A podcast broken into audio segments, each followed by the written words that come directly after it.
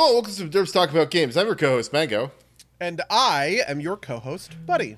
And today we're going to talk a little bit about Satire and Superman. But before we do that, Buddy, why don't you tell the folks at home what it is we do on this podcast? On this podcast, we talk about games, and we also talk about movies and TV related to those games, and also movies and TV related to vaguely nerdy things. And I guess we're sort of breaking into new territory because we are now talking about podcasts on movies and TV that are tangentially related to games. Uh, so Yeah, I mean- the furthest afield we've ever Um, gone. we, we always do kind of like deeper anal- like you know deeper analysis on the movies we talk about, right? And uh, so so just to, to set the stage, um, overly sarcastic productions, uh, the makers of Trope Talk, um, and some other things on their fine YouTube channel. Um, put out a couple of episodes of what is effectively a podcast they called Detailed Diatribe about Superman. Um, I listened to them both a while ago. I recommended that Buddy go listen to them because I thought they made some interesting points um, that I thought he would disagree with, but I at least thought were interesting conversation fodder. And yesterday I was like, "What are we going to talk about?" He was like, "My God, I am so mad." So uh, we're gonna we're gonna try and Yeah, keep yeah. it to the content um, uh, and try and try and speak in a more general way because I don't know. I can't. I don't think we can expect to jump into this and have expect our audience. Whoever's there to have watched. Yeah, I definitely don't. I a I half definitely don't hours. expect people, and I, I don't want to sit there and just sort of like debunk their point of view, right? Because I don't think that that's like fun or interesting. Even though I have in fact taken two pages of notes debunking their point of view and talking in specific detail about how the examples that they're using are bad and do not support their argument. So, just in case, just in case anybody wants to know, yes, in fact, I am right about this, but we're not going to talk about that. Well, I, yeah, I promise. We're going to talk about like the greater overall context. yeah. I- well, so, so, so to be fair, I, th- I think they also work as like a a a pretty decent stand-in for a lot of things you hear about, say the Snyderverse in particular. Um, but the the subject of these videos are Superman, and they kind of you know one sentence summarization or summar, some some summarization of their point is effectively Superman is a Boy Scout. When he's not a Boy Scout, you're doing it wrong. Um, and like satire that doesn't like part of the thing that bothered me in particular is they have this point somewhere in the first video or the first thing that's about like how satire like it's this thing about satire being in on the joke or not in on the joke which Yeah, so there's this this is the thing that I think is their fundamentally weakest point, right? Which is the assigning of intention to like kind of other people, which is like in debate you never do this. Like it is seen as sort of like a faux pas because you can't talk, you can, or like in the court of law, right? Yeah, yeah. You can't speculate on another person's sort of frame of mind, Yeah. right? Yeah, exactly. And um, and that's something that happens in here that I think is ultimately weak. I actually do like the sort of dichotomy that's set up, which is to say that like there is satire that is sort of uh, in my head there is satire that is punitive or kind of contemptuous, and there is satire that is you know uh reverential right? Yeah. um or sort of uh like like adoring right? So for instance we might say that the simpsons is satire right? It is satire of sort of the the sitcom the family based sitcom comedies of the 70s and 80s but i would ultimately say that it is reverential of those you know like it likes those right? Um or you know other pieces of satire right? Like something like um weird Oh, owl God. songs yeah, yeah, yeah. Weird Al songs are another good example of this, right? Like they they ultimately like the thing that they are satiring, right? Or that the and the there is also a version of this that is harshly critical, right? This is the kind of contemptuous satire. And the contemptuous satire is stuff that, you know, is really kind of attacking and denigrating the thing that it is satirizing, right? Um trying to think what what I mean, I, a good example. I, I feel like the one that everybody learns about in high school, right? Like a modest proposal, like that. That's pretty. Oh, that's yeah. supposed to be critical, right? Like it's not Yeah, supposed and to be. or like in in a in a modern movie context, I would actually say Dewey Cox Walk Hard is an example Hmm. of this. Walk Hard does not love music biopics; it hates them. And it is, it is going hard on them, right? Uh, which I think is, you know, an interesting sort of, uh, an interesting sort of approach to, um, and, and and to be clear, both of these are valid, right? But part of my thing with the the the OSP podcasts, um, and really my overarching point about them is that they are fundamentally myopic, right? They kind of have this refusal to understand multiple simultaneous valid points of view or perspectives on a single character, right? Um, and there's this assertion that Superman is this one thing and can only be this one thing, which I think is kind of fundamentally incorrect. I actually don't disagree with any of the sort of underlying take of Superman is a big blue Boy Scout. He is, um, you know, he is a paragon who is a part of inspiring and uplifting and hopeful stories, right? I I very much enjoy the stories that they that they specifically cited, which were whatever happened to the Man of Tomorrow. That's an Alan Moore story, which were. Um, what you, for the man who has everything, which is another Alan Moore story, um, and Superman versus the Elite, which is a great pickup, by the way, from uh, a writer who I love named Joe Kelly from the late '90s uh, or maybe early 2000s. Um, all of those are really great Superman stories, but I just kind of think it's a mistake to say Superman can only be these things because he can be so much more, right? Uh, th- in the same way that Spider-Man can be so much more. Spider-Man can be an, uh, you know, Spider-Man can be this sort of the teenage archetype character, right?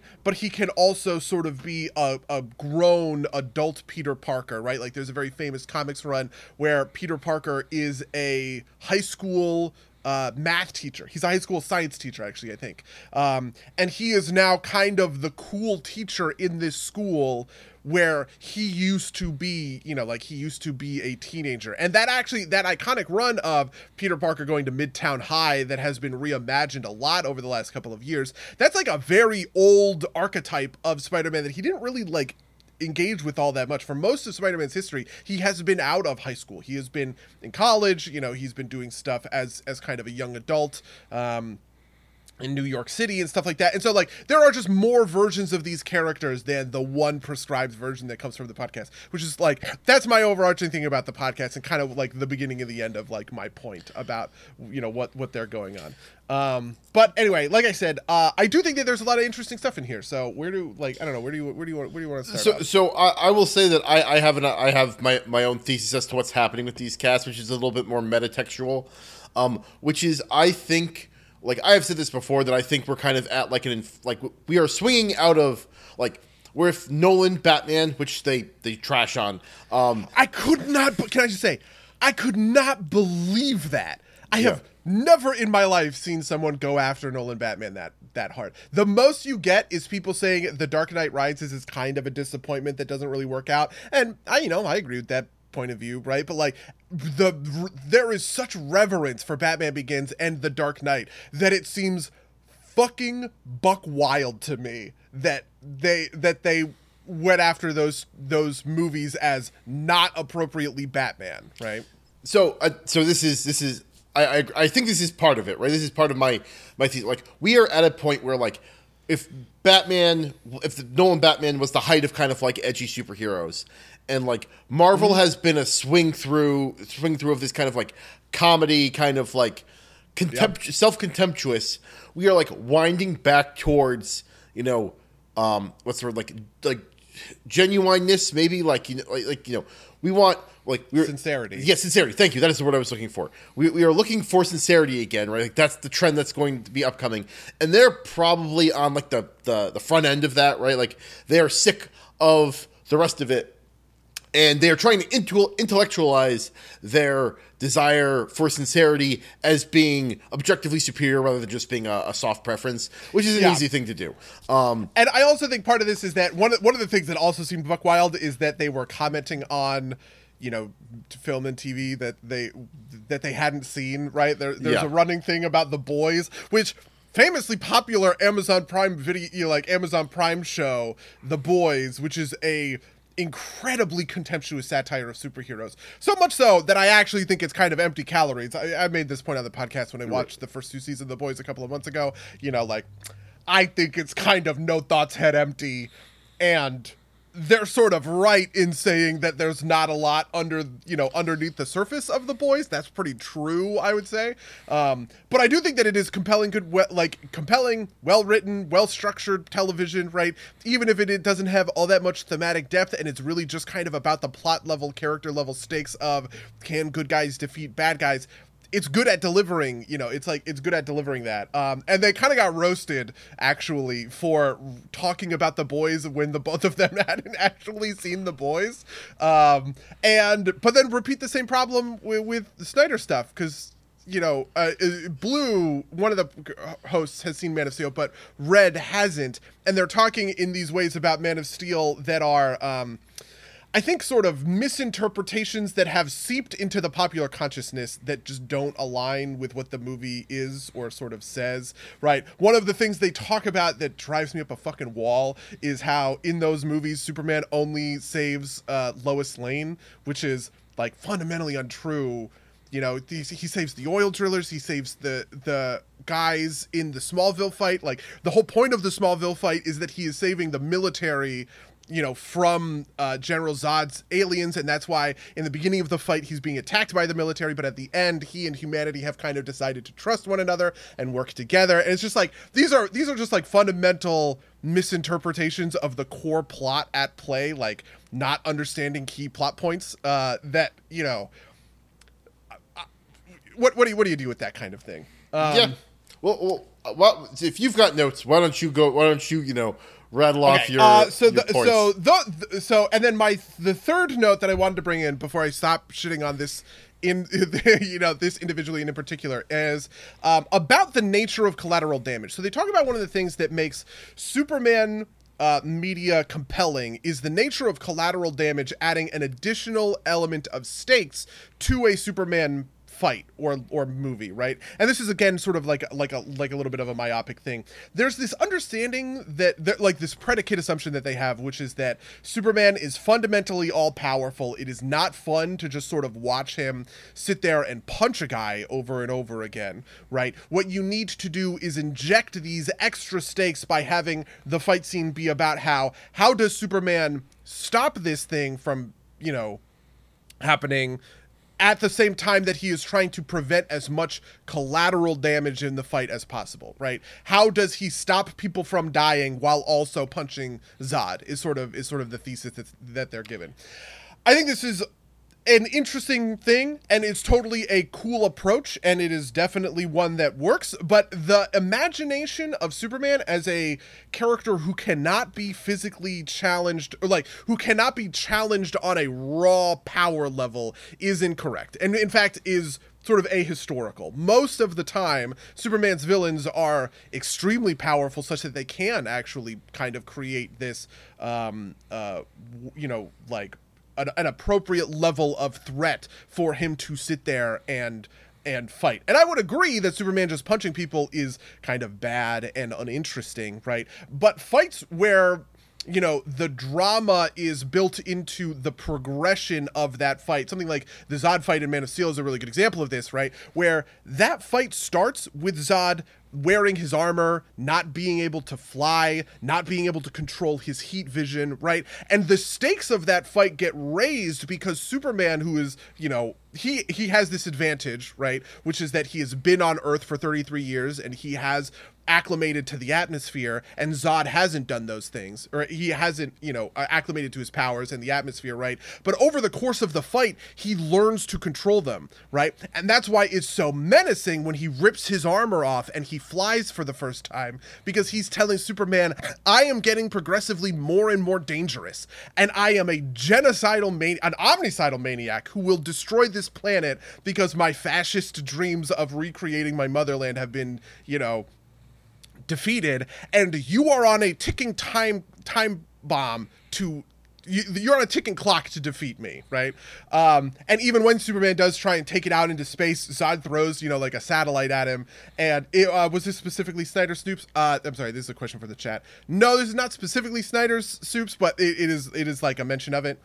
Um, and the only thing that Superman can do with Zod in that fight is to snap his neck because otherwise Zod is going to win, right? This is a lose this is a progress this is a fight where Zod is continuing to get the upper hand and he is becoming more and more dangerous. Zod's on a range timer. Yeah, exactly. Yeah, Zod has an range timer. Yeah, that's exactly it. And I think the stakes of that fight work raw, right? Like the the the collateral damage isn't what give that fight stakes. It is the fact that you know, Superman is losing. He is not better than Zod. He will lose to Zod given given enough time, and he has to put Zod down now, right? Rather than you know whatever wait or figure out some other sort of uh, like figure out some other sort of solution. And so those are those are my big points about the podcast, uh, and we can and we can kind of move on move on from there. Yeah, well, so so, um, yeah, let, we have we have talked about Man of Steel specifically, and I think we've talked about all all of these movies specifically on our episodes. So if you want to hear our detailed thoughts on any of those, go to our back catalog. We've got a lot of episodes, um, over 300 at this point. yeah, Uh, for real. uh, but do you you said like you said you said you took notes. Do you have any? Do you have you, you have things you want to hit on in particular, or do you you have? So a- one thing that I think is actually interesting is they talk about the get, getting rid of um, collateral damage in a lot of these movies, which I thought was really interesting because I actually sort of feel like the opposite is, is the case. After Man of Steel, there seemed to be in the culture anyway, there was this backlash to um, I think it was specifically the Avengers and Man of Steel back to back, but Man of Steel kind of gets the flack for this, right? Uh, nobody nobody ever goes after the Avengers for you know the collateral damage of the Battle of New York. Um, uh, where there there was this desire to sort of see an accounting for the collateral damage that goes into some of these superhero fights, right? Um, obviously, Civil War is kind of all about this, and I think Civil War misses the mark on this. We've talked about that, you know, in our Civil War podcast from ages and ages ago, and from our re- review of the Marvel movies that we did last year, right? Um, and the I mean, Ultron uh, seems to be the, the, the more direct one, right? Like, sort like saving people of Sokovia seems to be a very like kind of directly in, inspired thing. Um, Yeah, for- yeah, for that kind of discourse. And I do think that there are other pieces of collateral damage sort of consciousness that pop up in some of these other uh, Marvel movies. Um, you know, something that I'm thinking about, for instance, is the way in which in Civil War that airport fight scene includes these lines about evacuating the airport, right? Which is actually, to be fair, a very common thing from the comics. It's incredibly, incredibly common to read in the comics that like Shield has arrived and evacuated the area, so you can go, you know, you can go buck wild, right? The Hulk is rampaging in downtown Manhattan, and you know. uh, Captain America or Iron Man is is gonna drive him into a building, and he and he asks, oh, have we evacuated Nick Fury goes over comms? Yeah, you can punch him into Grand Central Station or whatever the thing is. And and that like that's that's a pretty common thing that happens in the comics. It's not it's not something unique to the movies necessarily, right? Um, but then I um, but then I also think about the way that a lot of the more recent Marvel movies have sort of framed their fight scenes away from sort of these civilian population centers in a lot of uh, in a lot of ways in a lot of places, right? Um, so, for instance, you know, Captain Marvel is having these fights that are out in the middle of the the desert, right? the The whole climactic fight scene is out in the desert. Um, there's the other fight scene that's happening in like a space station that's a that's away from you know that's away from stuff. Um, there's that sort of consideration taken to um, uh, there's that consideration taken to Batman for Superman, right? Where they talk about how they're fighting Doomsday on kind of this abandoned island in between Gotham and uh, in, in between Gotham and Metropolis, right? Um, or there's like lines about how you know the city is empty and so s- you doomsdays whatever things aren't aren't like causing kind of like all that much damage or or trouble or even like in thor um, in the most recent Thor movie, Thor: Love and Thunder, right? There's one fight that happens in the middle of like the you know Norwegian sort of Asgard, but that's a, first of all, it's a bigger fight that is happening with both. You know, it's not just Thor there; it is a bunch of Asgardian sort of guards who are there fighting these shadow monsters, and basically every other fight scene in that movie takes place out in the middle of space, Right, essentially, yeah. right? Um, kind of removed and away from this stuff, which makes me kind of think that maybe there is some truth to the idea that these movies are sort of just framing themselves away from places where you know you kind of can put civilians in in danger uh, and i kind of wonder if that's sort of like an overcorrection to sort of the the, like the the base assumption that it is sort of like fucked up the way that the fight in Man of Steel endangered all of these lives. Yeah, no, and, and I, you know, I, I think to kind of steel man the the OSP position on this, and is one that I thought was interesting and, and I thought was fairly valid. It's that like they're doing that because the superhero fights are cool, and you just want to get the civilian stuff out of the way at that point, right? Because, but like that there is something lost when there isn't active, like when there isn't any active action trying to save civilians, which is like ostensibly what heroes are for. Um, which I thought was was interesting and, and valid to a point. And I and I was I was thinking the same thing, right? Like like Ant Man, Ant Man and the Wasp, Shang Chi, right? Like all those are like if they involve civilians, it's like highly particularized civilians that are part of the conflict, right? Like it is generally not like um, it, like you know, it, it it doesn't have a lot of like interaction with uh, with like actual civilians, right? Like freaking Black Widow, like they fight in in like an apartment complex, and there's, there's like nobody around, right? Um, and then they fight in the sky, right? Like there's like, um, or like at this Russian prison or whatever. right, right, yeah. Um, and they're not even like like really fighting in the Russian prison, right? Like it's it's it's mostly just kind of an escape sequence. Um, Yeah. and they're prisoners, so you know who cares. Um, which is which is kind of the attitude that the movie puts at you, not not my my own moral. Yeah, and, and and my thing with this is that collateral, da- like I, my predicate assumption, and the thing that I would. I, I attack the base version of this, which is that the deaths in Man of Steel or the Avengers or any of these movies, right, are on the individual heroes themselves, right? The people who die in Metropolis because of the Superman Zod fight, right, or the people who die in the Battle of New York are not the responsibility of the Avengers they are the responsibility of the villains, right? It is Zod's fault. It is the Chitauri's fault that these people, you know, died in the process of the, you know, like in these fights, right? Like to put to put this in another way, if there were no Avengers, if there were was no Superman, let's say Zod is is attacked by military, you know, like jets, or or the police are dealing with with the Chitauri fight, and they miraculously somehow win. Would we then say that oh, the United States military or oh, the the the NYPD are on the hook for these deaths? Like, no, of course not, right? Nobody is going to to put this in incredibly like bleak terms, nobody is going to blame the police for failing to stop collateral damage in a real world context, right? You know, if in, in, if some terrible tragedy takes place, the police are not thrown under the bus. So I think it is weird for superheroes to be thrown under the bus in in that sort of same way and it's this kind of um it's just sort of this uh it's it's all built on this assumption that superman should be better. He should be more powerful. He should be stronger strong enough that he can be the guy to not you know So- have this sort of happen which i think is just sort of like a, a misunderstanding of stakes. So I, I don't think it's necessarily that they're blamed for letting it happen.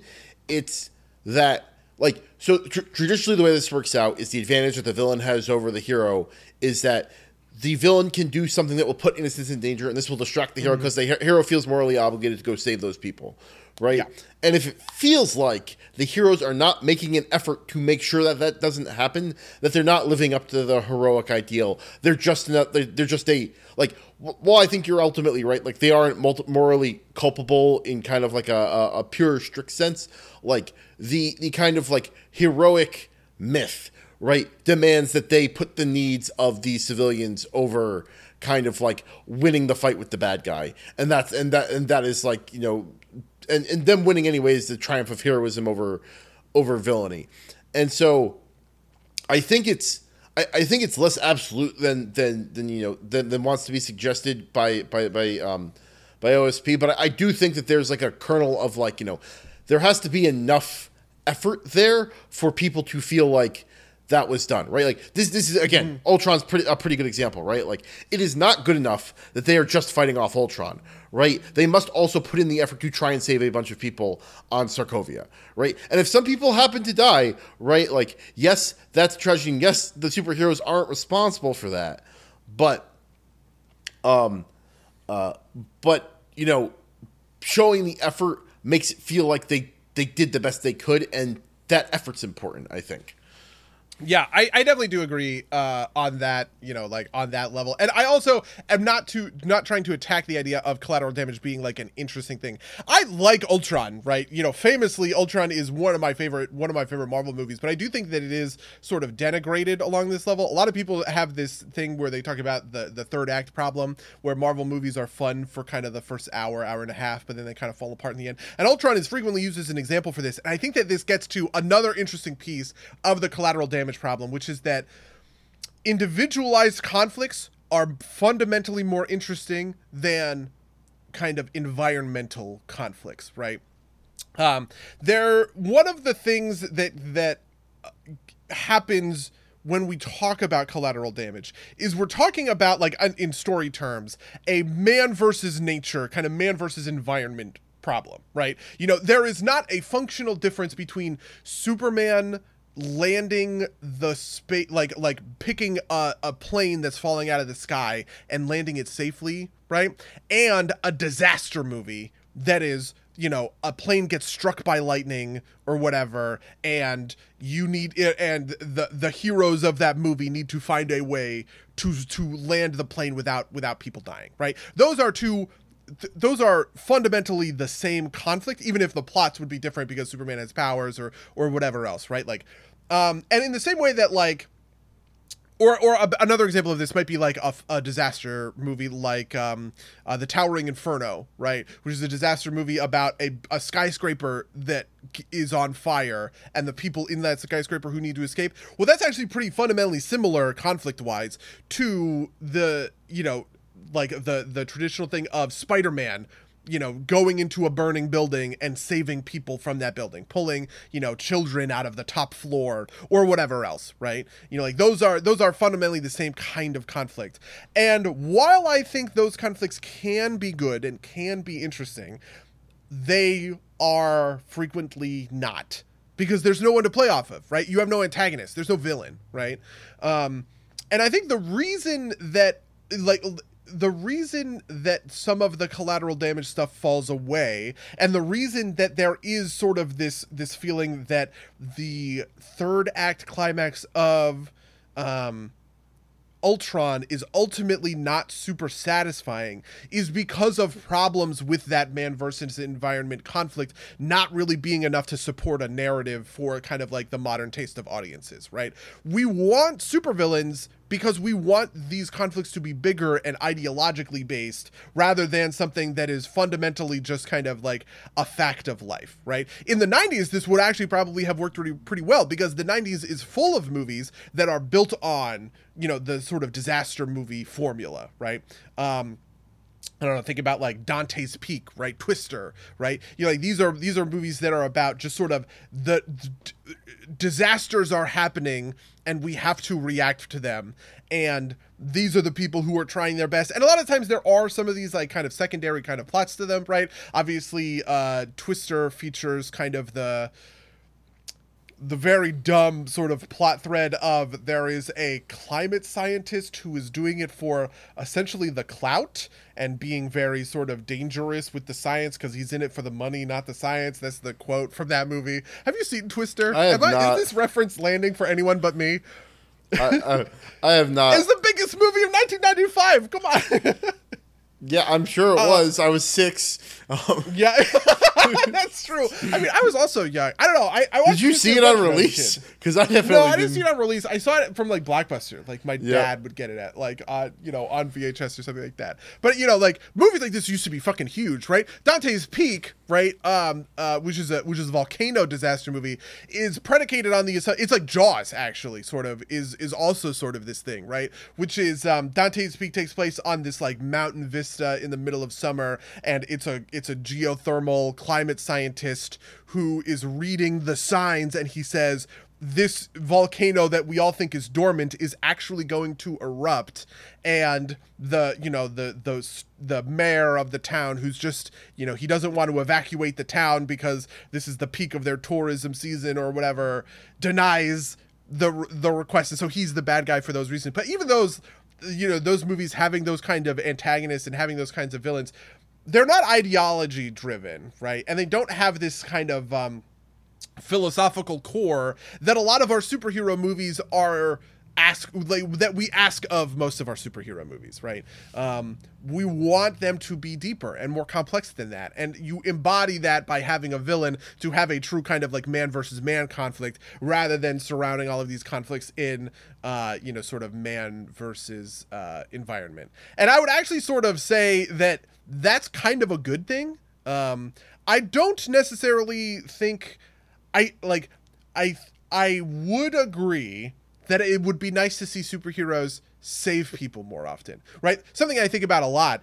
is the train scene from Spider-Man 2, which is a probably the best collateral damage scene in any superhero movie ever, right? Where where Spider-Man fights Doc Ock on the train, the train, you know, controls get destroyed. Doc Ock takes the opportunity to leave, and Spider Man, who is not an incredibly powerful hero, has to figure out a way to stop this train from careening off the rails. Even though I do have to say that it doesn't make any fucking sense that there's an above ground train in New York City, in Manhattan. They don't exist, but whatever. well, there the, is, there is one in um in Queens. In Queens, and I think Brooklyn actually. Um, um yeah. But you know, like obviously, it it, it, it makes for a better thing if it's yeah, this yeah. elevated train on on kind of these tracks or whatever. Like I do think that those that those uh those kinds of conflicts are are fun and interesting, and you can create real and compelling stakes out of them. Um, but I think part of that is that it is tough to co- create compelling stakes for Superman when it comes to like I kind of have the opposite problem o- over what they described in the podcast, which was that Superman saving a plane falling out of the sky is fundamentally way less interesting to me than Superman fighting Zod, right? Because Zod is super heroic, right? Zod is, you know, he he has all of Superman's powers and you can give him whatever powers you want, right? But I understand what a plane is and I understand how a plane works. And it kind of seems trivial for me that Superman would fly to this plane, you know, and just land the thing because he has super strength and that's that that's how that that's how that works. Do you know what I mean? Yeah, but I, I, I think the version of this is supposed to be is you are correct. There's an ideological difference here, right? And part of that ideological difference is you know the villain is willing to ignore any potential peril to innocence and the hero is not. And so that that is that is a point of contrast right? Like yes i agree with you that like you know a movie that is just about a hero saving people you know maybe doesn't have as much uh, oomph to especially with somebody like superman who is like I, I think like I, I, I agree with you that it's probably it's more nuanced than they present it, but I, but I do think they have a point that like Superman typically gets used as kind of like an on off switch, right? Like as like he's on and he can solve basically anything because he's like a generic generically strong superhero, or he's got kryptonite and he's off, and so he can't do anything. Right? This is actually the the the plot of kind of like DC League of Super Pets, right? Is like yeah, Krypto I was gets his powers thinking about off. that to be honest. yeah, um, um, but uh what was it? What was I gonna say? Um, but like that is being part of like the villain's you know toolkit to oppose the hero. I think is is legitimate, and, and also like you know the the villain doesn't have to like you know seems like the the MCU moves in the direction of you know the villains don't use this so so much as a tool against the heroes, and so you don't see it as much. And I think the argument there is that there's something lost there, right? Like that the heroes demonstrate their heroism best when there's an aspect of saving innocence, um, in kind of like a very real concrete sense. And I think that's a a, a weaker point than than kind of like. Um, you know, when it is happening in front of you, if you do nothing to stop it, that is like a fundamentally unheroic thing. Um, or like unheroic's too strong. Like, is like for a hero that is supposed to be very heroic, right? Like, and, and I will agree with you that like Superman always doesn't always have to be the paragon of virtuosity, but like mm-hmm. if Superman ignores like if a building is falling over and Superman knows there are people in it and he just ignores it to fight Zod, right? Like there has to be like a very good reason for that. Otherwise, it feels not like Superman, right? Like yeah, this is this is another thing that I think um, uh, I it is is complicated, right? Because right. I actually think that these like these scenes happening in cities is fun and interesting. I I think I enjoy like one of the reasons why I really enjoy Man of Steel and Batman versus Superman just on a raw action level. And I've talked about this before, right? Like some of these movies, Infinity War is another great example of this, right? Just on a raw action level is because they are happening in these city environments which are very interesting and dynamic, right? Right. Uh, the best fight scene in Infinity War is the very first fight scene with the what, what are they called like the black marauders or something like that right? Like thanos' sort of disciples. Um when the fight scene gets taken to space right and they're fighting on that planet that fight scene is cool, but it is less interesting because that's when you get kind of in this this CGI fest that that we kind of complain about and talk about when it comes to some of these sort of some of these sort of Marvel movies, right? Where it doesn't feel like anything is sort of grounded in sort of reality. The Shang Chi fight scene that I talked about, um, which I really liked with. Uh, uh, was the bus fight scene, right? When he's fighting on the bus in San Francisco against these like whatever tech goon guys that are that are being sent after, you know, like that are being sent after him or whatever. And I think those basically every fight scene that I can think of that that is among my favorite fight scenes of recent superhero movies they are fights that happen in kind of immersed in this this this city environment, right? You know, the Batmobile chase in the Batman is a good example of this, right? Um, uh, Black Panther, the fight scene that happens at, you know, the fight scene that happens at the the Busan kind of underground gambling club, right? Where and then the, and then that turns into a whole you know car chase where she throws the spear and stuff like that, right? Like I think uh, those are the scenes that I tend to enjoy the most versus the scenes that that kind of get away from. Uh, it's like it's like in Dragon Ball Z when they when they take the fight out to sort of nondescript arid desert you know like that's kind of when the the the fight is essentially happening in an open it's it's the it's the dungeons and dragons version of fighting in a flat open field right? Yeah, that makes sense. That makes and, and I agree with you. It's, it's, just I don't think I don't think this the, the point mitigates or argues against like fighting in an urban environment. I think it argues against like just kind of like ignoring the stakes that could potentially be there, right? Like yeah. you, you could like you know like um like like uh well, I cannot remember the, the, the Snyder cut is of what what's the name of the what's the name of the actual Snyder cut movie? It's uh it's not League of Super uh, Friends. Uh, the Just, Justice League. Justice League. The, thank you. Yeah. Justice League. The Justice League final battle takes place in an urban setting, right? It's just like a evacuated urban setting or like a non, you know, um, because they've been doing the whole like yeah. thing for a long time. Um, but yeah. Um, yeah. Do you have do you have other other notes you want to hit? No, that was my big thing about the, that was my big thing about collateral damage was you know this the difference between sort of these man versus environment and man versus man conflicts. I do want to say that Lou in the chat said I watched Twister like seven times. It's the Oklahoma version of all the movies filmed in L.A. where the timeline and locations make no sense if you know the area. that sounds. I'm glad right. that it happens to to people that are just that are not just me. Yeah, I mean, hey, that that uh I, I have not seen it, but the social network is is that for, for Hopkins students apparently. Yeah, um, you know that was you, you know that one of our friends was an extra in that movie, right? Really? No. Mike, Mike Zicardo was was was uh, was an extra in the Social Network. okay, uh, cool. Well, the, the, yeah, because so for people that don't know, they they filmed that movie on our campus our sophomore year of, of college.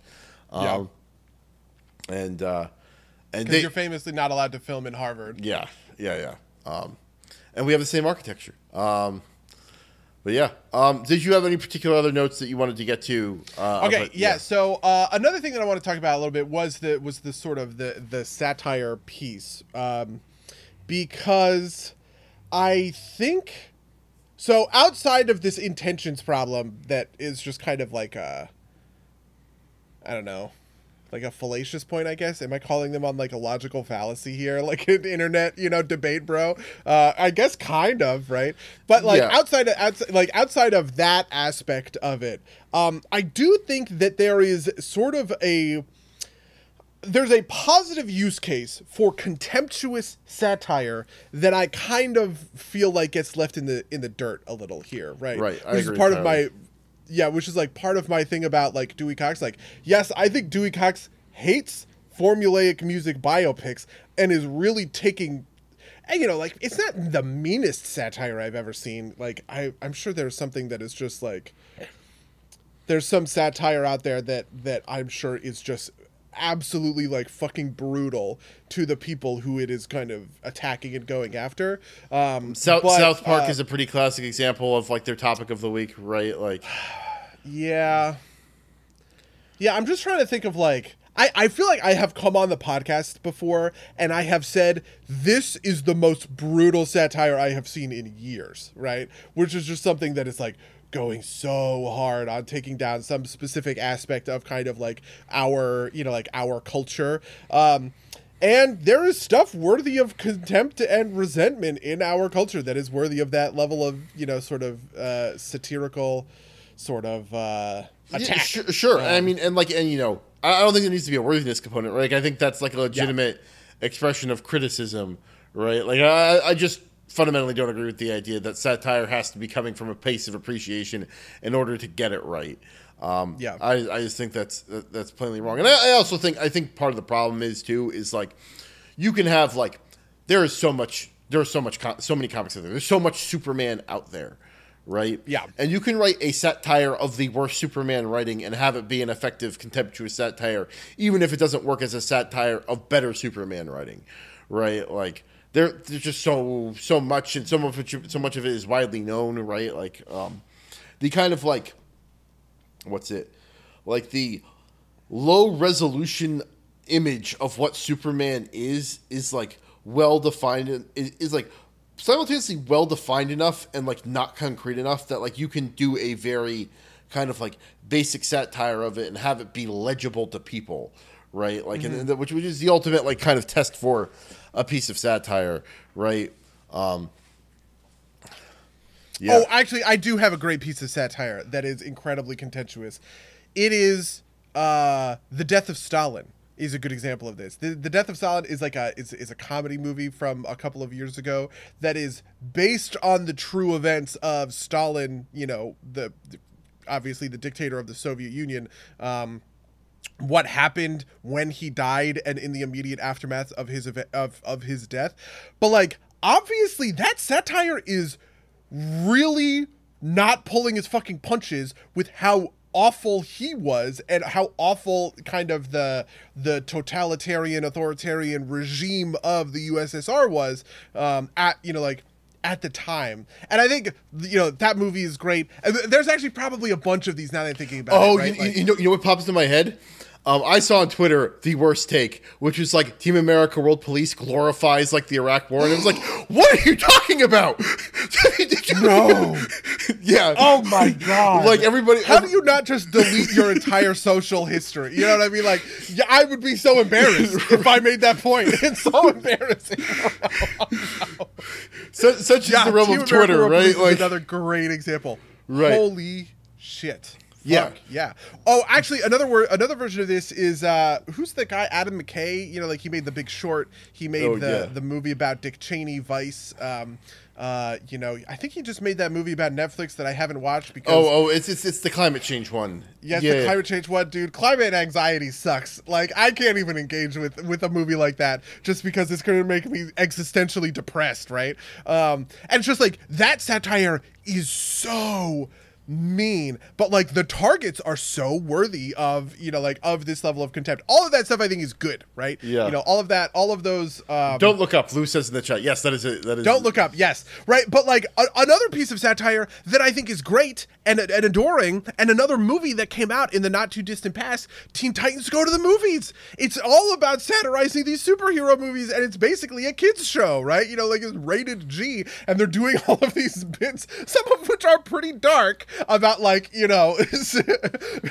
Robin pushing Martha and Thomas Wayne down crime alley, and then giving a big thumbs up to the team. like, you know, it's a pretty dark joke, but it's fundamentally like very adoring, right? And, and it likes it likes superhero movie, media. It's it, it's taking taking the piss you know what i mean It Yeah. is it is it is uh good good hearted and good natured when it comes to when it comes to this stuff. And so that was a big thing that i that i just wanted to sort of like clarify and talk about um or it's just sort of the um uh, the interaction between those two different kinds of, of satire and where where we might think of it as kind of like worthy or un you know like worthy or unworthy um, in sort of the specific context. Because I do think that there are also pieces of satire that are bad because they are sort of going after I guess I would say like dumb or or lame kind of targets in the culture. I feel like this is an example of something that happens most commonly inside of episodes of television, right?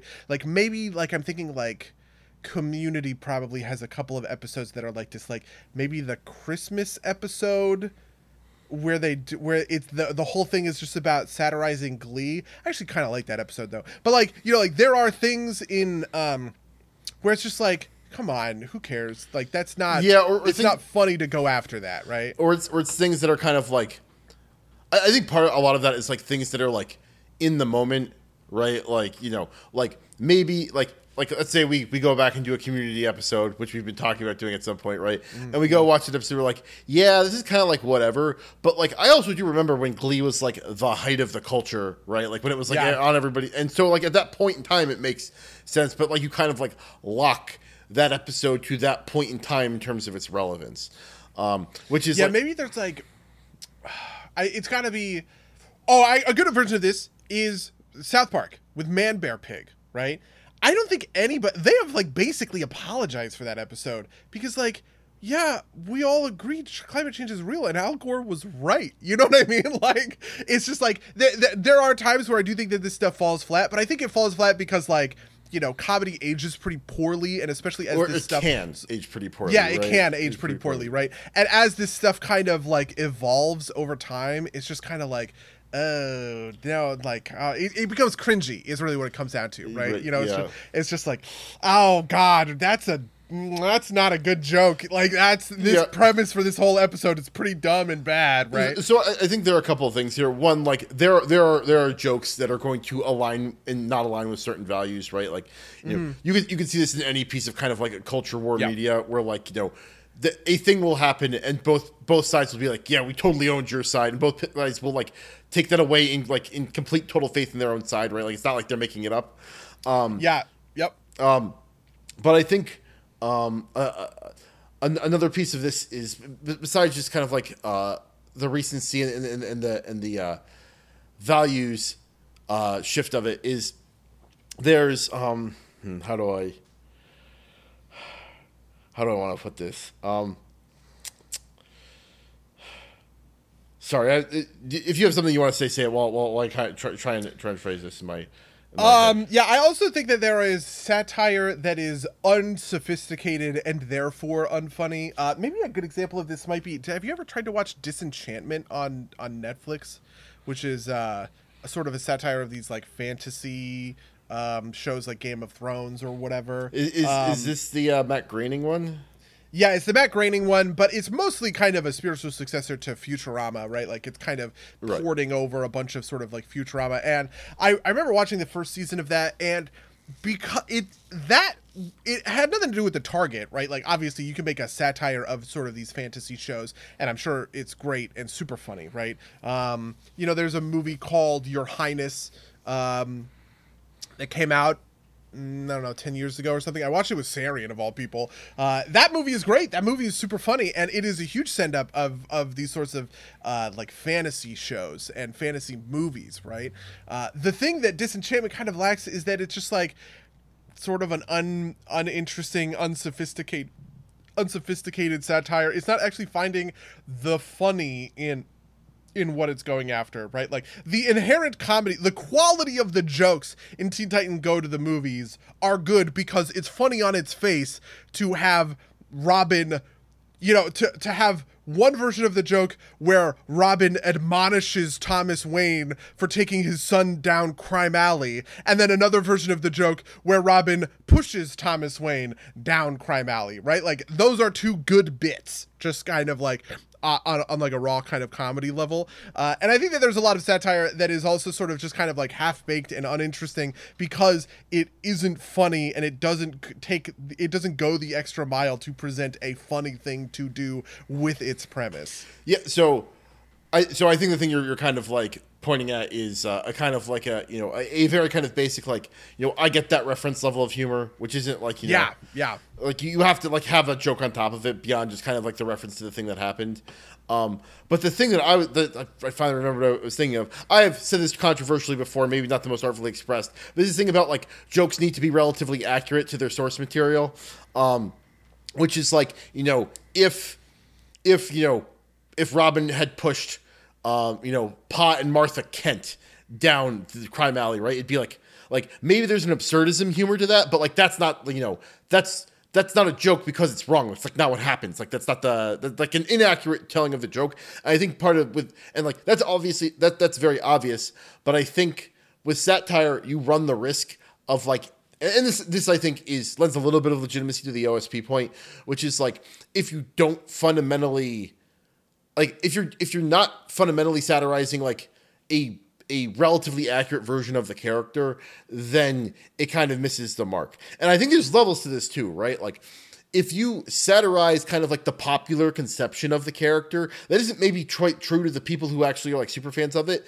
that'll land for like a general audience, but it won't land for people who care about it, right? Like, um, like uh, what's what, what's a good example, right? Like you know, you know, um, Batman, right? Like uh, you know, Batman, maybe Batman doesn't kill people is an example of this, right? Like, you know, you have a joke where like Batman just cut like the Batman equivalent or whatever in whatever satire you're doing, just like shoots people in the face, right? Like maybe you can pull some comedy out of that for a general audience.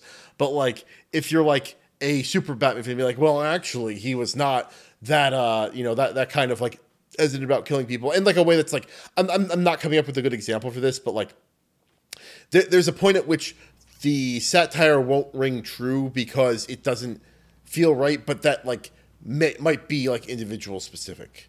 Th- th- Yeah. Does that make sense?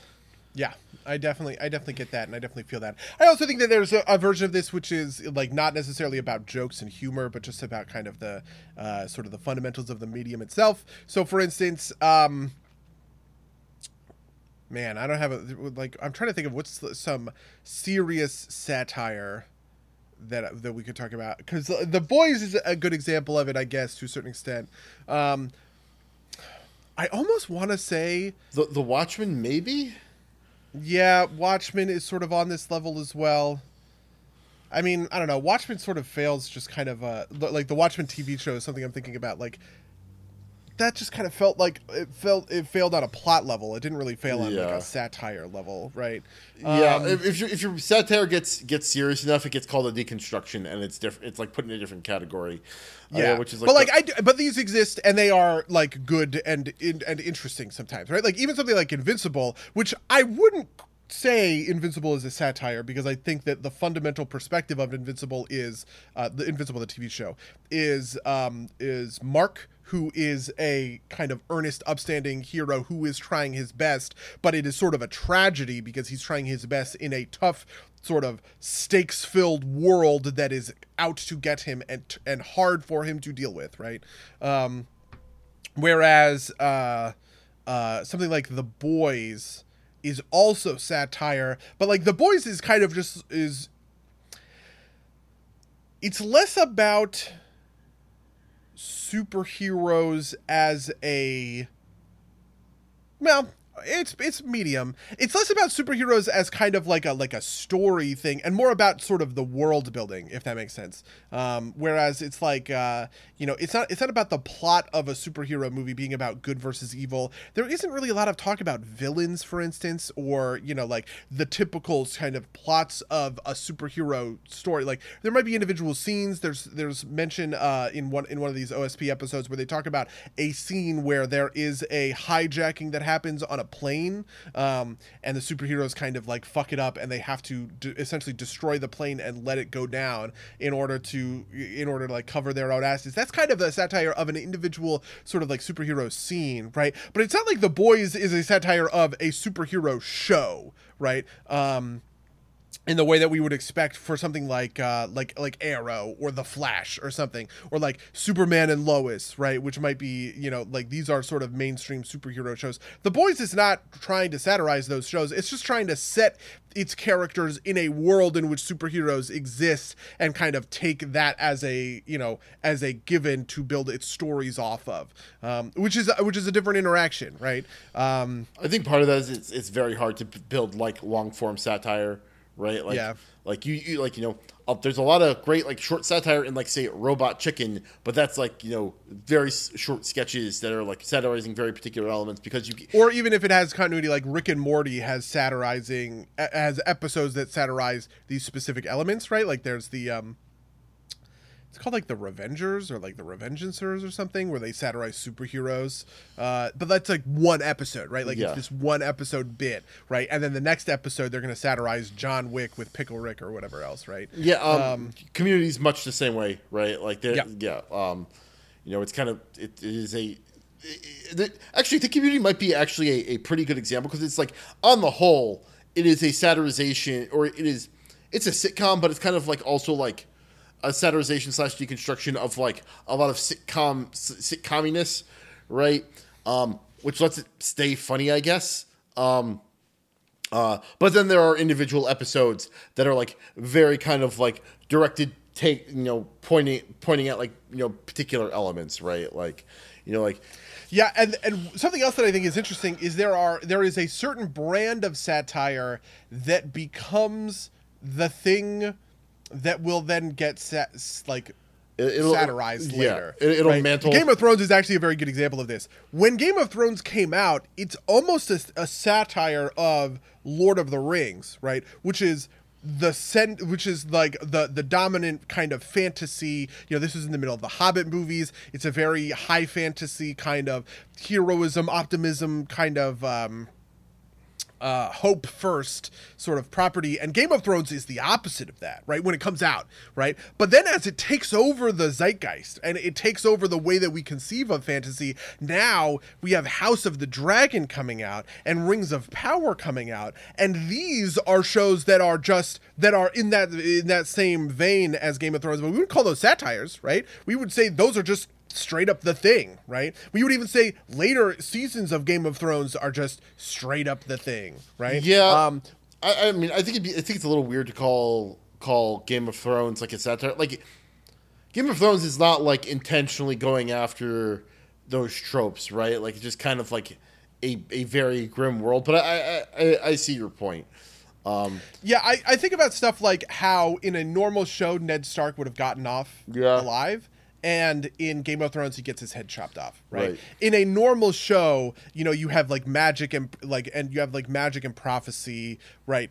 The, the, the these heroism the, like these heroes and chosen ones who are coming through but in game of thrones those are those are aspects of the show that you know Melisandre thinks Stannis is the prince that was promised, but he's not. He's just another guy, and he dies because he takes a stupid battle at a stupid time and gets run over by Ramsay Bol- Bolton's forces. Right, like that kind of stuff. I feel like is is maybe satire is a little bit too strong for it, right? But it's just kind of um, uh, when when Game of Thrones first came out, I feel like it wouldn't be strange for someone to say the first season of Game of Thrones is a satire of Lord of the Rings, um, or is or, or or that kind of genre of high fantasy. But now it is the default way in which we present fantasy, right?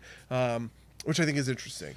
Yeah, I mean, I think I think maybe, um, I think like like the, I I so I, I get your point, but I think there are probably stronger examples. Like my, my mind keeps going back to say like The Simpsons, right, or like maybe like The Muppet Show, right, which are like take take take that like the takedowns of like you know traditional formats that then kind of like get solidified as as their own kind of thing.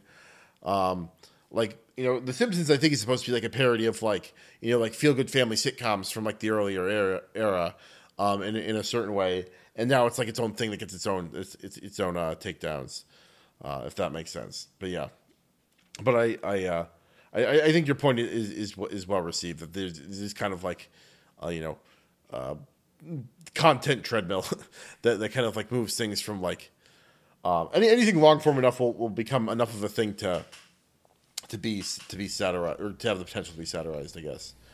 Yep. Yeah. Do you have anything else you want to talk about with on, on this topic before we move into our weeks?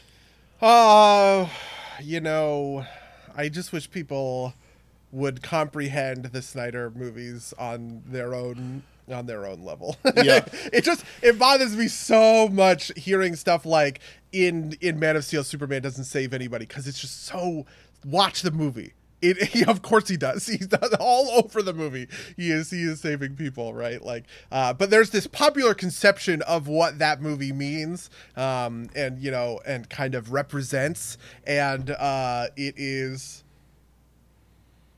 I don't know. Yeah, Yeah. It's just. I, Yeah. I, I am kind of I do kind of wonder about like you know like I do think that they are trying to intellectualize like the desire for um like more sincere movies which is like not a thing necessarily like you just be like I prefer this thing right like that's actually another thing I've been seeing on Twitter is like you know like some mar- something that's like you know edgy it's like everything is hopeless and it's like ah the man the, the man was strong and like saved his friends because he is good and that is good and it's like you know like the, you know like the Chad bearded man face right like I, I think I think the culture is slowly swinging, or slowly. I think it's actually kind of rapidly swinging back in that direction. Um, I think some people feel like they have to have like a uh, like a, a strong back, like a like a, a, a they have to have theory backing that in order to justify what, what is ultimately a, a, a preference choice. Um, yeah.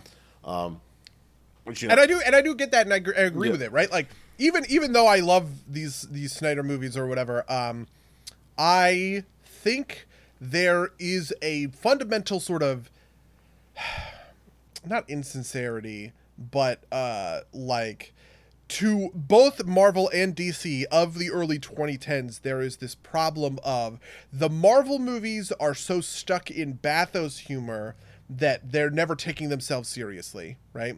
And the DC movies are sort of uh, like so concerned with stakes and drama that they aren't they're stressful is maybe what i would say right like there's a certain amount of stress that goes into watching man of steel and batman vs superman because those movies are meant to be thrilling right rather than uh meant to be sort of uh uplifting. I don't know. Yeah, uplifting, right? Would be, and so I do think that there is space for this in the culture, and I I would argue that there are the like there are movies that are uplifting, right? Shazam is a pretty good example of Yeah. this, uh, even though Shazam is also dark as fuck. Like when Billy Batson finds his adoptive mother and she says, "Oh, uh, I don't actually want to hang out with you," right? Like that's a pretty dark moment in that movie. But like I think stuff like uh, uh, Aquaman, Shazam are ultimately like pretty, you know, DC League of Super um, Pets. DC League, League of Super Pets, right? Uh, you know, like these are ultimately like pretty uplifting uh, movies that are uh, that are just like not a slog to sort of watch in the same way that like you know I think like I as much as I love the Snyder Cut, it sort of has more in in common with like the Social Network or like. Schindler's List, you know, like you know, but that, it, it is a That's heavier comparison. movie. Yeah, right. Like, yeah, it's The Snyder Cut is the is, is the equivalent to Schindler's List. Buddy Sola, twenty twenty two. like, you know, like these are heavy movies. I am not always in the in the mood to sit down and watch a heavy movie that is going to that is going to sort of like drag me down on that level. I've talked about this before when it comes to TV, right? Like there are times when I want to go watch uh, episodes of television and I just can't. I started rewatching The Sopranos or whatever, and I just kind of quickly burned myself out on watching The Sopranos because just like, oh, this is so heavy. God damn it. And then I started watching What We Do in the Shadows, which is like a light, funny sitcom. And it's like, that's, that's the kind of, that's the kind of, uh, Yeah. I don't know. That's, that's the kind of thing. I also think that, uh, that the Marvel movies have not been that in a long time. I feel, when was the last time I watched a Marvel movie that kind of felt like a fun romp, right? I don't know, man.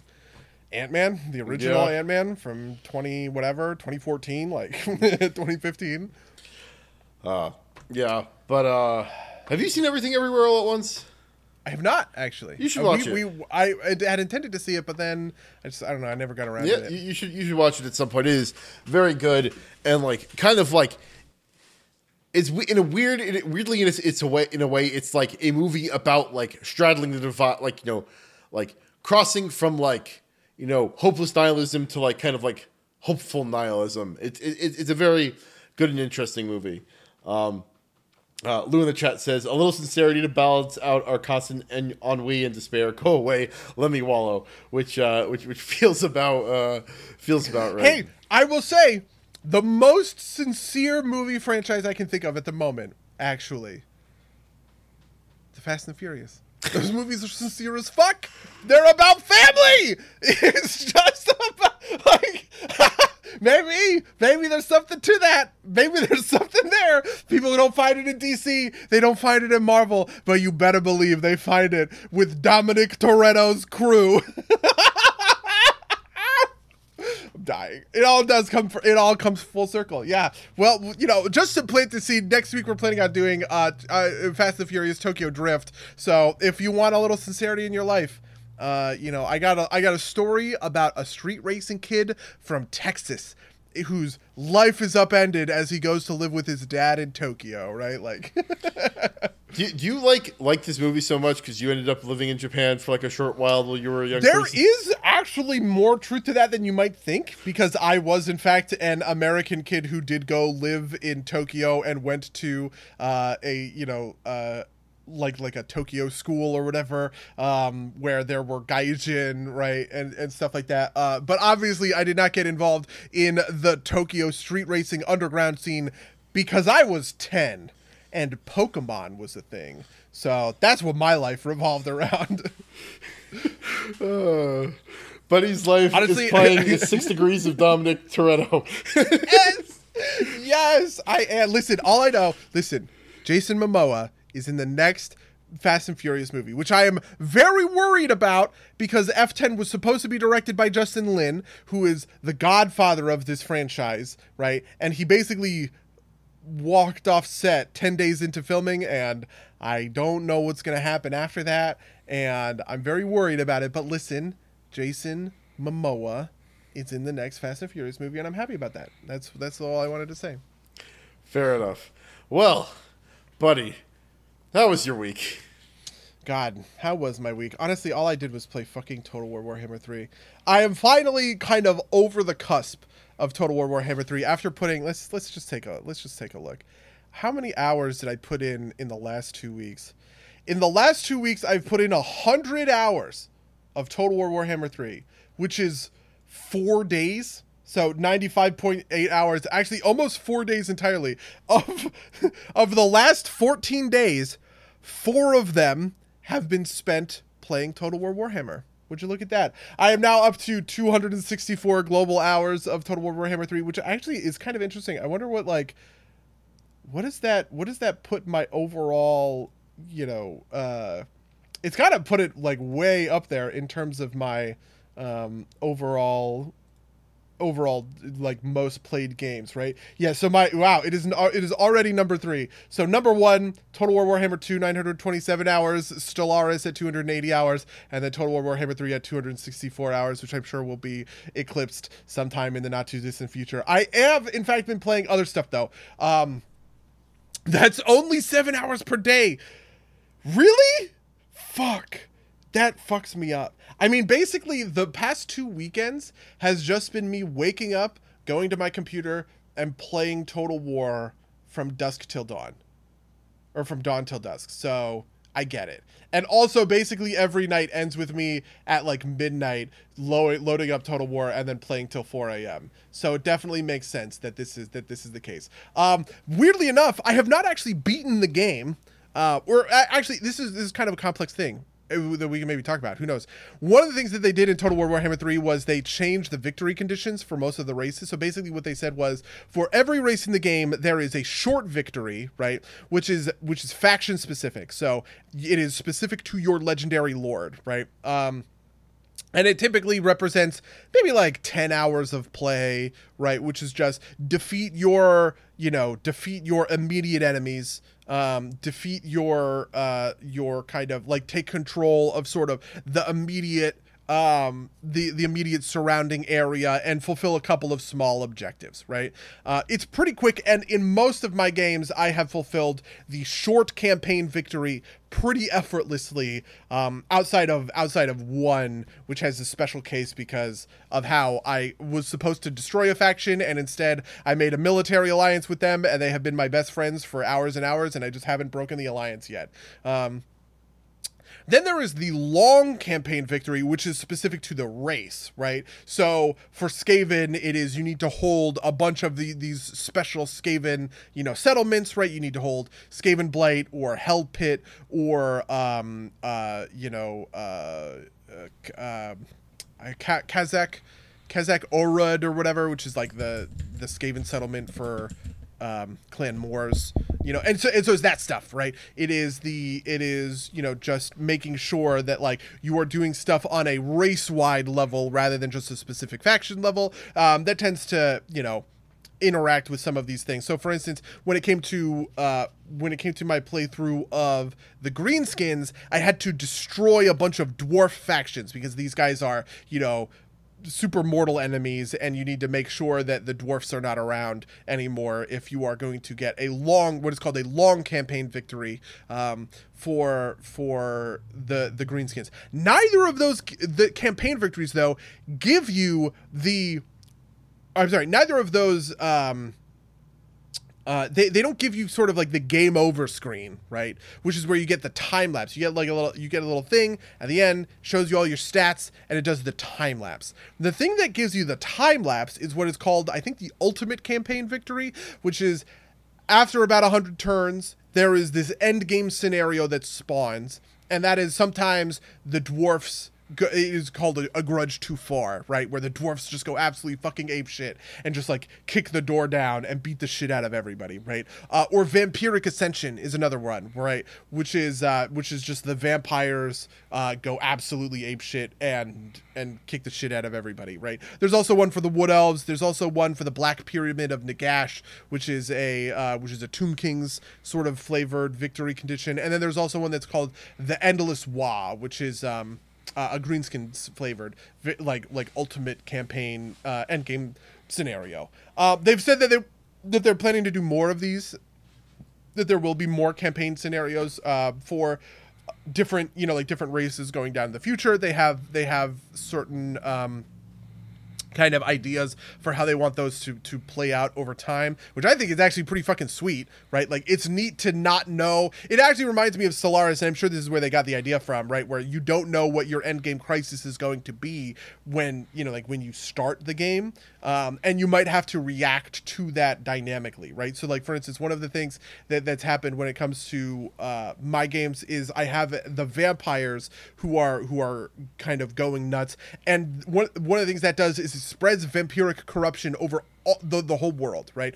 everywhere in the world has 10 vampire corruption you just kind of have to deal with that and you have to make these like small little gameplay and you know uh you you, you just have to re- react to those things um, so that so that you are approaching the the problem appropriately right? Fighting dwarfs which is a very like they're very they're very elite infantry very armored right? You need to you need to stack up on a lot of armor piercing damage if you want to if you want to like beat down the dwarfs or whatever right? That's different than if you're fighting the greenskins who typically have lower tier infantry but they're cheaper. And in the and in the endless you, they they all have an extra stack kind of a company. So you always sort of have to be fighting against 40 units including reinforcements right? That kind of thing. And i just think that that, that all that stuff is interesting. And my i have a whole spreadsheet for this which i'm tracking my thing is I get victory when I get the ultimate campaign victory and not sooner, right? Uh, when you get the short victory and the long victory, you actually get campaign buffs.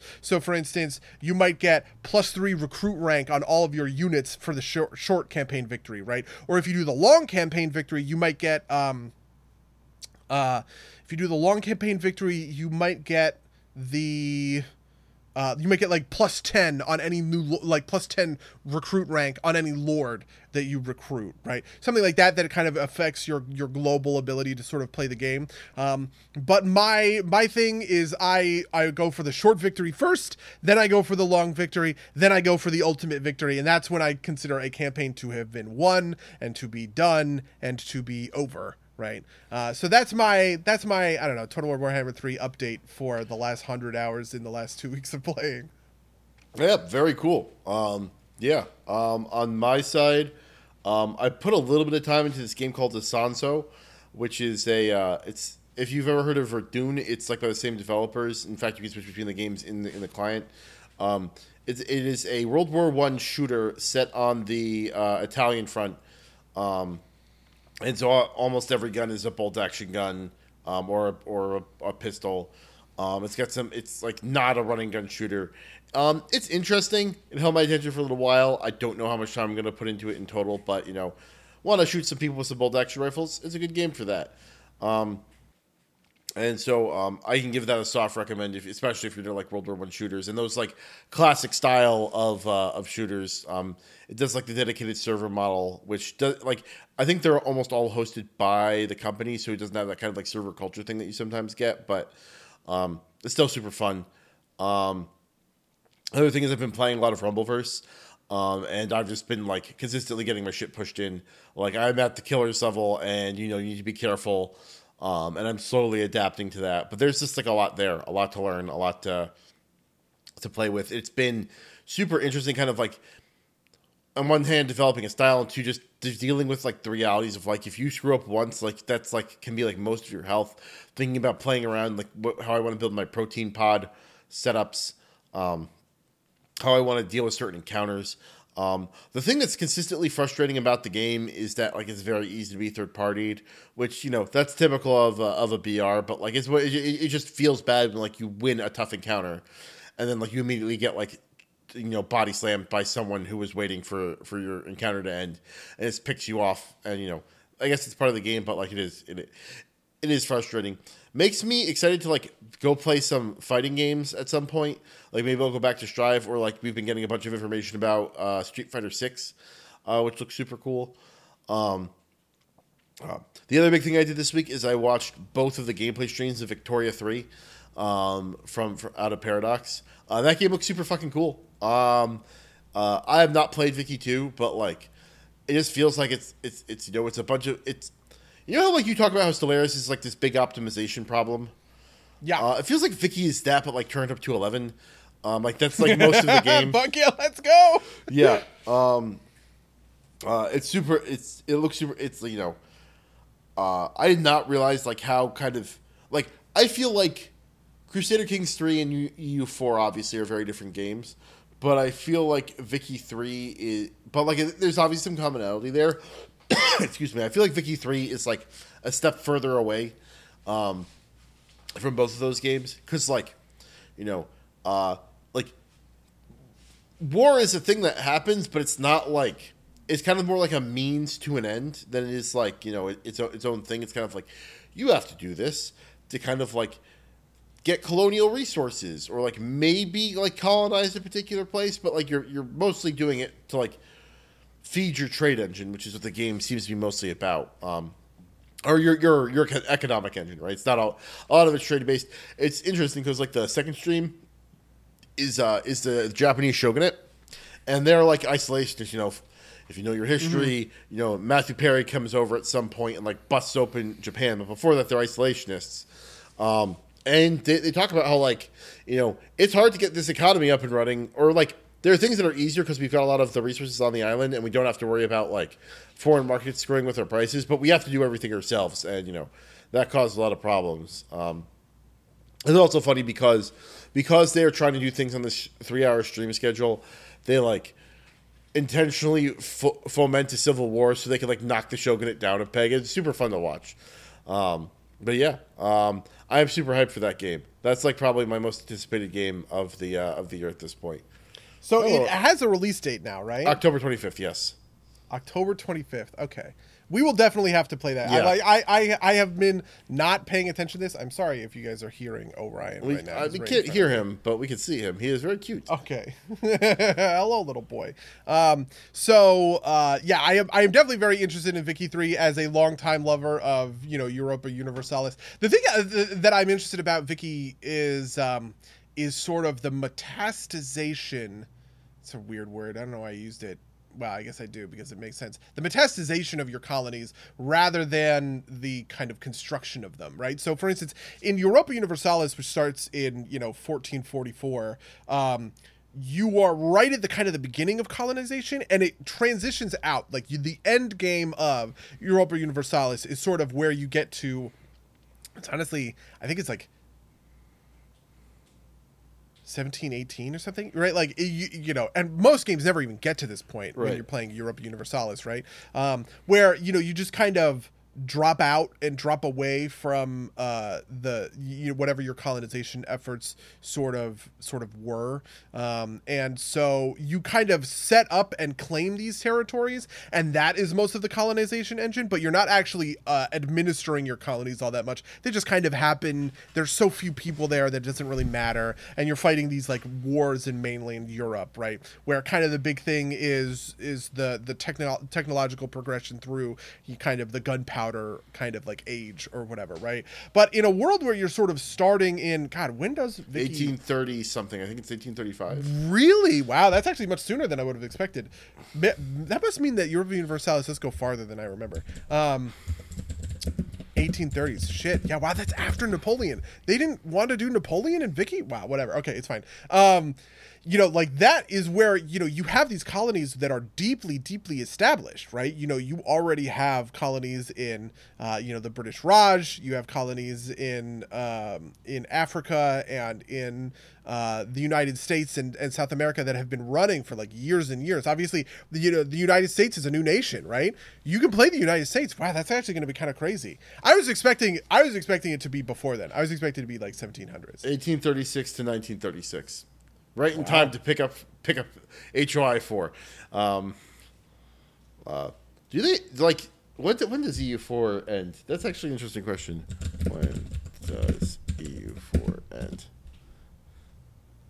Uh up until uh, January 1821. Wow. So- okay. Yeah. Yeah. That is that is interesting. Yeah. I you know it must be one of those things where I don't think I ever played that deep. I must have just eventually just kind of gotten bored with playthroughs where you know you're just like making insane amounts of money or whatever else and not and not going going to that uh, going to that level. So that is super interesting. Uh, anyway, I am eh, very interested to see what what Vicky ends up looking like, especially because I recently played Anno 1800, which is sort of built on the same foundation. Though obviously Anno 1800 is not um, a uh, Anno 1800 is not a game that is about real like simulate simulating real world. It's just about simulating like the real supply chains of that era right? And of that of that time um, where you know you're dealing with coal you're dealing with industrialization uh, that stuff. Yeah, so uh, apparently EU4 overlaps with uh, CK CK3 ends on in on uh, in January of 53 and EU4 starts in 44. Uh, 14, 44, and 40. So okay interesting. Um, we do have to. We should do like a whole like run through of the whole thing. Uh, if like you know, I don't know. I guess we both. If at some point we're both unemployed and have literally nothing better to do, we should just play all the way through these games from like You, so what we should do actually what i would what i would think would actually be funny and interesting is um something that i watched a, a, a let's play for that Quill18 did was he did a save file transfer game right? Which was him i think this was an eu4 which was him playing a it was like five hours or something. You or uh, it wasn't it wasn't hours it was years. It was you play the save file until an arbitrary date and then you pass the save file to another person and they, they pick up and then they pass it back. And so what it was is him and another let's player and he was playing uh i think it was like 10 years at a time or something in EU4. Um, and they and it was funny because later in the playthrough they had very different goals for the nation where he wanted to expand militarily and the other guy was trying to like solidify these culture games and essentially kind of uh, like tech up, like like research stuff. So they were kind of like they were being very bad partners in a way where they were just completely trash whatever the original person they, they would inherit the save file and just like get rid of all of the stuff that was in progress that they were doing uh, which i thought was pretty funny. But i think that that would actually be kind of interesting and kind of fun to see what what something along those lines might look like for um, I think it'd be cool uh, for Vicky or you or you, Crusader Kings of Europa Universalis. I would say for Crusader Kings, it'd be cool not to do it by years, but to be like you play a ruler, and when he Oh, dies, you pass it off. yeah, Yeah. that is true. That is true. that would be fun. Although you might get like weird overlaps, right? Like because like you know some like if your ruler lives for a long time, then your son tends to be a little bit older, and uh, you know he might die sooner. But you know we'll, you know I just Yeah. think it'd be Same thing with uh, same thing with Europa Universalis, right? Which also has you know like kings and rulers and stuff.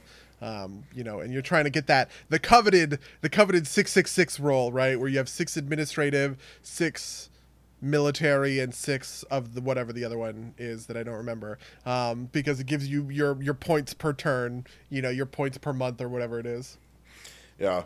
Um, that actually would be an interesting metagame. Is like you know, no, you, you you raise your son to like have stats. It's like you know, you can't do military conquest because you're like high stewardship, low military. You got to keep doing the economic expansion. He's like, fuck you. I'm gonna, I'm gonna do what I want. I'm gonna make your make my son a military genius, and now you have to play that way. Um, Yeah. That would be that would be neat though. Um, but yeah, we should also And just it play more me- multiplayer there- Paradox. That would be fun. Yeah, I mean, I liked it when we were playing when we were playing Stellaris. Stellaris is a good game. The thing about Stellaris, Stellaris that I think is fun is um, is the mid game of Stellaris is incredible, and I and kind of unmatched, right?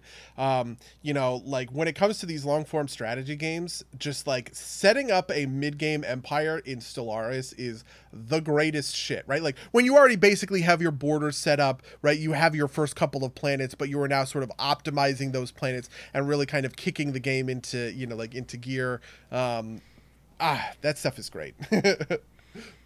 Yeah. Um, I don't know. I, I like CK3 just because it's kind of like you just kind of do what you want and like fight fate might fuck you or it might not, but like I don't know. Um, I probably play a bunch of that. I'll probably I will probably end up playing a bunch more of that before the uh, Vicky three release. Yeah. But uh, yeah, I don't know if I got anything more to talk about. I'm still reading. Um, what's the? Uh, still reading Rise of Endymion, which is still good. Still recommend. Um, I don't know if I have anything else though. You got anything else you want to talk about before we, we get out of this one? what else do I want to talk about? Um, I have. have you ever played Stardew Valley? Uh, the I haven't question. played Stardew Valley, but I've. I actually don't think I've played any of the farming games really. Really, I, I I watched a video from uh, I watched a video from Dunkey recently where he compared the Nintendo Direct and the state of play, right? Like the PS4 state of play and then the Nintendo Direct. And one of the sort of sub themes of that is that in for the Nintendo Direct, every game had uh, this farming sort of RPG resource management game. And I've been playing Stardew Valley again with with Rachel, right? She and I have been playing because um, when we were locked out of our house for four days, not locked out of our house, we, we didn't have power for four days. Um, So you started actually when we did- farming? Is that what happened? yeah, well, so what we did was we bought a second Switch and we started playing Stardew Valley co-op on the Switch, right? Um, where uh, you know she and I were like doing this, doing this farm together. I famously really love fishing in Stardew Valley, um, and have been a like re- yeah, yeah, I. I'm insanely good at fishing in that game. It is really funny. And that comes from a playthrough of co-op that I did with Syrian and Rilana, where we made a farm together uh, and started just fishing all the time. Um, uh, because I was basically just kind of um, I was kind of the person who was like providing the steady income day to day because I would fish, fish, fish, fish, fish, and then sell all my fish, and that would just give us, you know, however, however you know, much gold per day or whatever the case may be. But yes, so anyway, Stardew Valley. Um, is sort of the endemic one of these kind of like farming simulator games and it's one that i see people talking about all the time and you know like i think people are interested in uh, when it when it comes to cause just because there's so much to do and it is like a famously kind of expansive game um, and uh, and i don't know i was just i was wondering do you do you have any thoughts about like the the this explosion of Stardew Valley alikes, right? Uh, who are I mean, are- if I'm gonna if I'm gonna be like a stickler, it's they're all Harvest Moon alikes, right? Sure, Which I mean, has yeah, which has like an IP thing associated with it or whatever, which is why the new one isn't named Harvest Moon. It's named like Eighth Hopeful Season or something like that. Um, Mm-hmm. uh, but uh, I don't have a lot of experience with the farming ones. Like obviously, it's got some shared genetics with like Minecraft and Factorio and and all those kind of construction ones. Ugh, Um, yeah, Factorio. Uh, but I, I have never really latched on to the farmy ones. But I've mostly stayed with the very construction-y ones. Um, but yeah, fair. The one that I have always wanted to get into and go hard on is Satisfactory. Have you ever heard of Satisfactory? I have, I have. I might even own a copy. I have seen Satisfactory and just been like, I think the second I go in on this, it's gonna ruin my life. Like it's gonna just destroy my my entire existence. So, so the one, the one that's kind of like this that I that I like a lot, um, is Kerbal Space Program, which is like, Oh, yeah. which is like kind of. I, I think it's in the same vein, like, um, because like apparently you learn like real physics when you play that game, um, and like you know you you like, and I have spent some periods of time like doing it, playing it for a little while. I heard then KSP two got announced. I was like, oh, I'll wait for that. Um, but that hasn't come out in like years, so maybe it's not coming out. But Yeah, I mean, in 2019, when I went to PAX East, which was three years ago, there was a KSP2 booth, yeah. and we still haven't seen it. But yeah, the the other notable thing that happened is our, our one of our old favorite YouTubers, Trent Immortal, has gone back to League of Legends. oh my god, Uh, what a what a letdown that video was because I haven't played League in years and I had no idea what the fuck I was watching. like, I'm not gonna lie, I like I was like I could play some League of Legends, and I updated the game, and I haven't played it because I don't want to really play it alone. But if you want to dip your toes back in, let me know, and I'll hop on. God, I really don't want to dip my Okay, toes back then in. don't. Honestly, the thing that I'm looking forward to is Overwatch 2 comes out uh, in a couple of weeks. Um, so, so I, I, I haven't been playing other games. The other game that I've been playing is Wrath Classic. Um, which is on its pre-patch because next week on the 26th uh, it launches in in kind of earnest and i have just kind of been sitting on you know the, my human warrior tonric on that account um and he got to, I got I got him to level 40 in like regular classic and then I got the you know like the whirlwind axe which is this famous uh weapon that you know uh that warriors get as like a class quest or whatever else.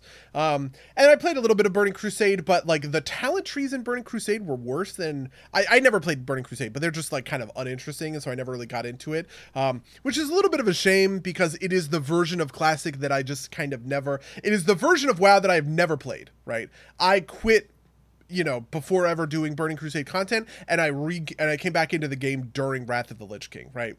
Um, and I have to say, the nostalgia is sort of there, but also just the, I think the class design of World of Warcraft solidifies in Wrath of the Lich King, right? Now that I am playing, now that I am playing Wrath directly, um, it's uh, it's it's kind of weirdly night and day having played the classic version of warrior versus the wrath version of warrior which is really where you start to get an understanding of a rotation right? You know these abilities that are using your cooldowns are much more manageable right? You know taking the cooldown of retaliation right which is this ability that says every time you get attacked you auto attack in in response. That used to have a 30 minute cooldown in in uh, burning crusade and in vanilla wow right now it has a five minute cooldown, and I'm using it a lot more tactically, right? Where it's like, oh, I can pull this whole group of guys and pop retaliation, and I know that I'm going to beat them up because I have all this extra damage kind of going out against them, right?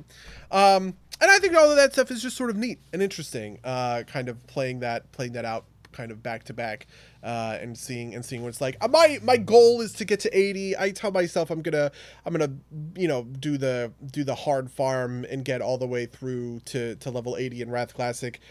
probably not do much more. You know, like maybe I'll do pug raids, but even then, I don't know that I actually want to do pug raids in in Wrath Classic. Um, but now that now that my like huge, gigantic, throbbing erection for Total War Warhammer Three is is subsiding, um, I I have been dipping my toes back into other games. I am in fact going to raid in 15 minutes instead of skipping it like I have for the last month just to play, just to play more Warhammer. Yeah.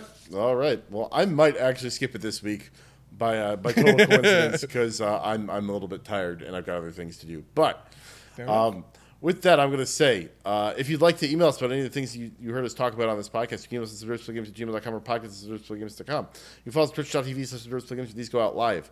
So support us on Patreon. Uh, you can watch these on YouTube. Uh, listen on SoundCloud or wherever you find podcasts. Um, that's everything I have. Buddy, you have anything else you're looking to promote?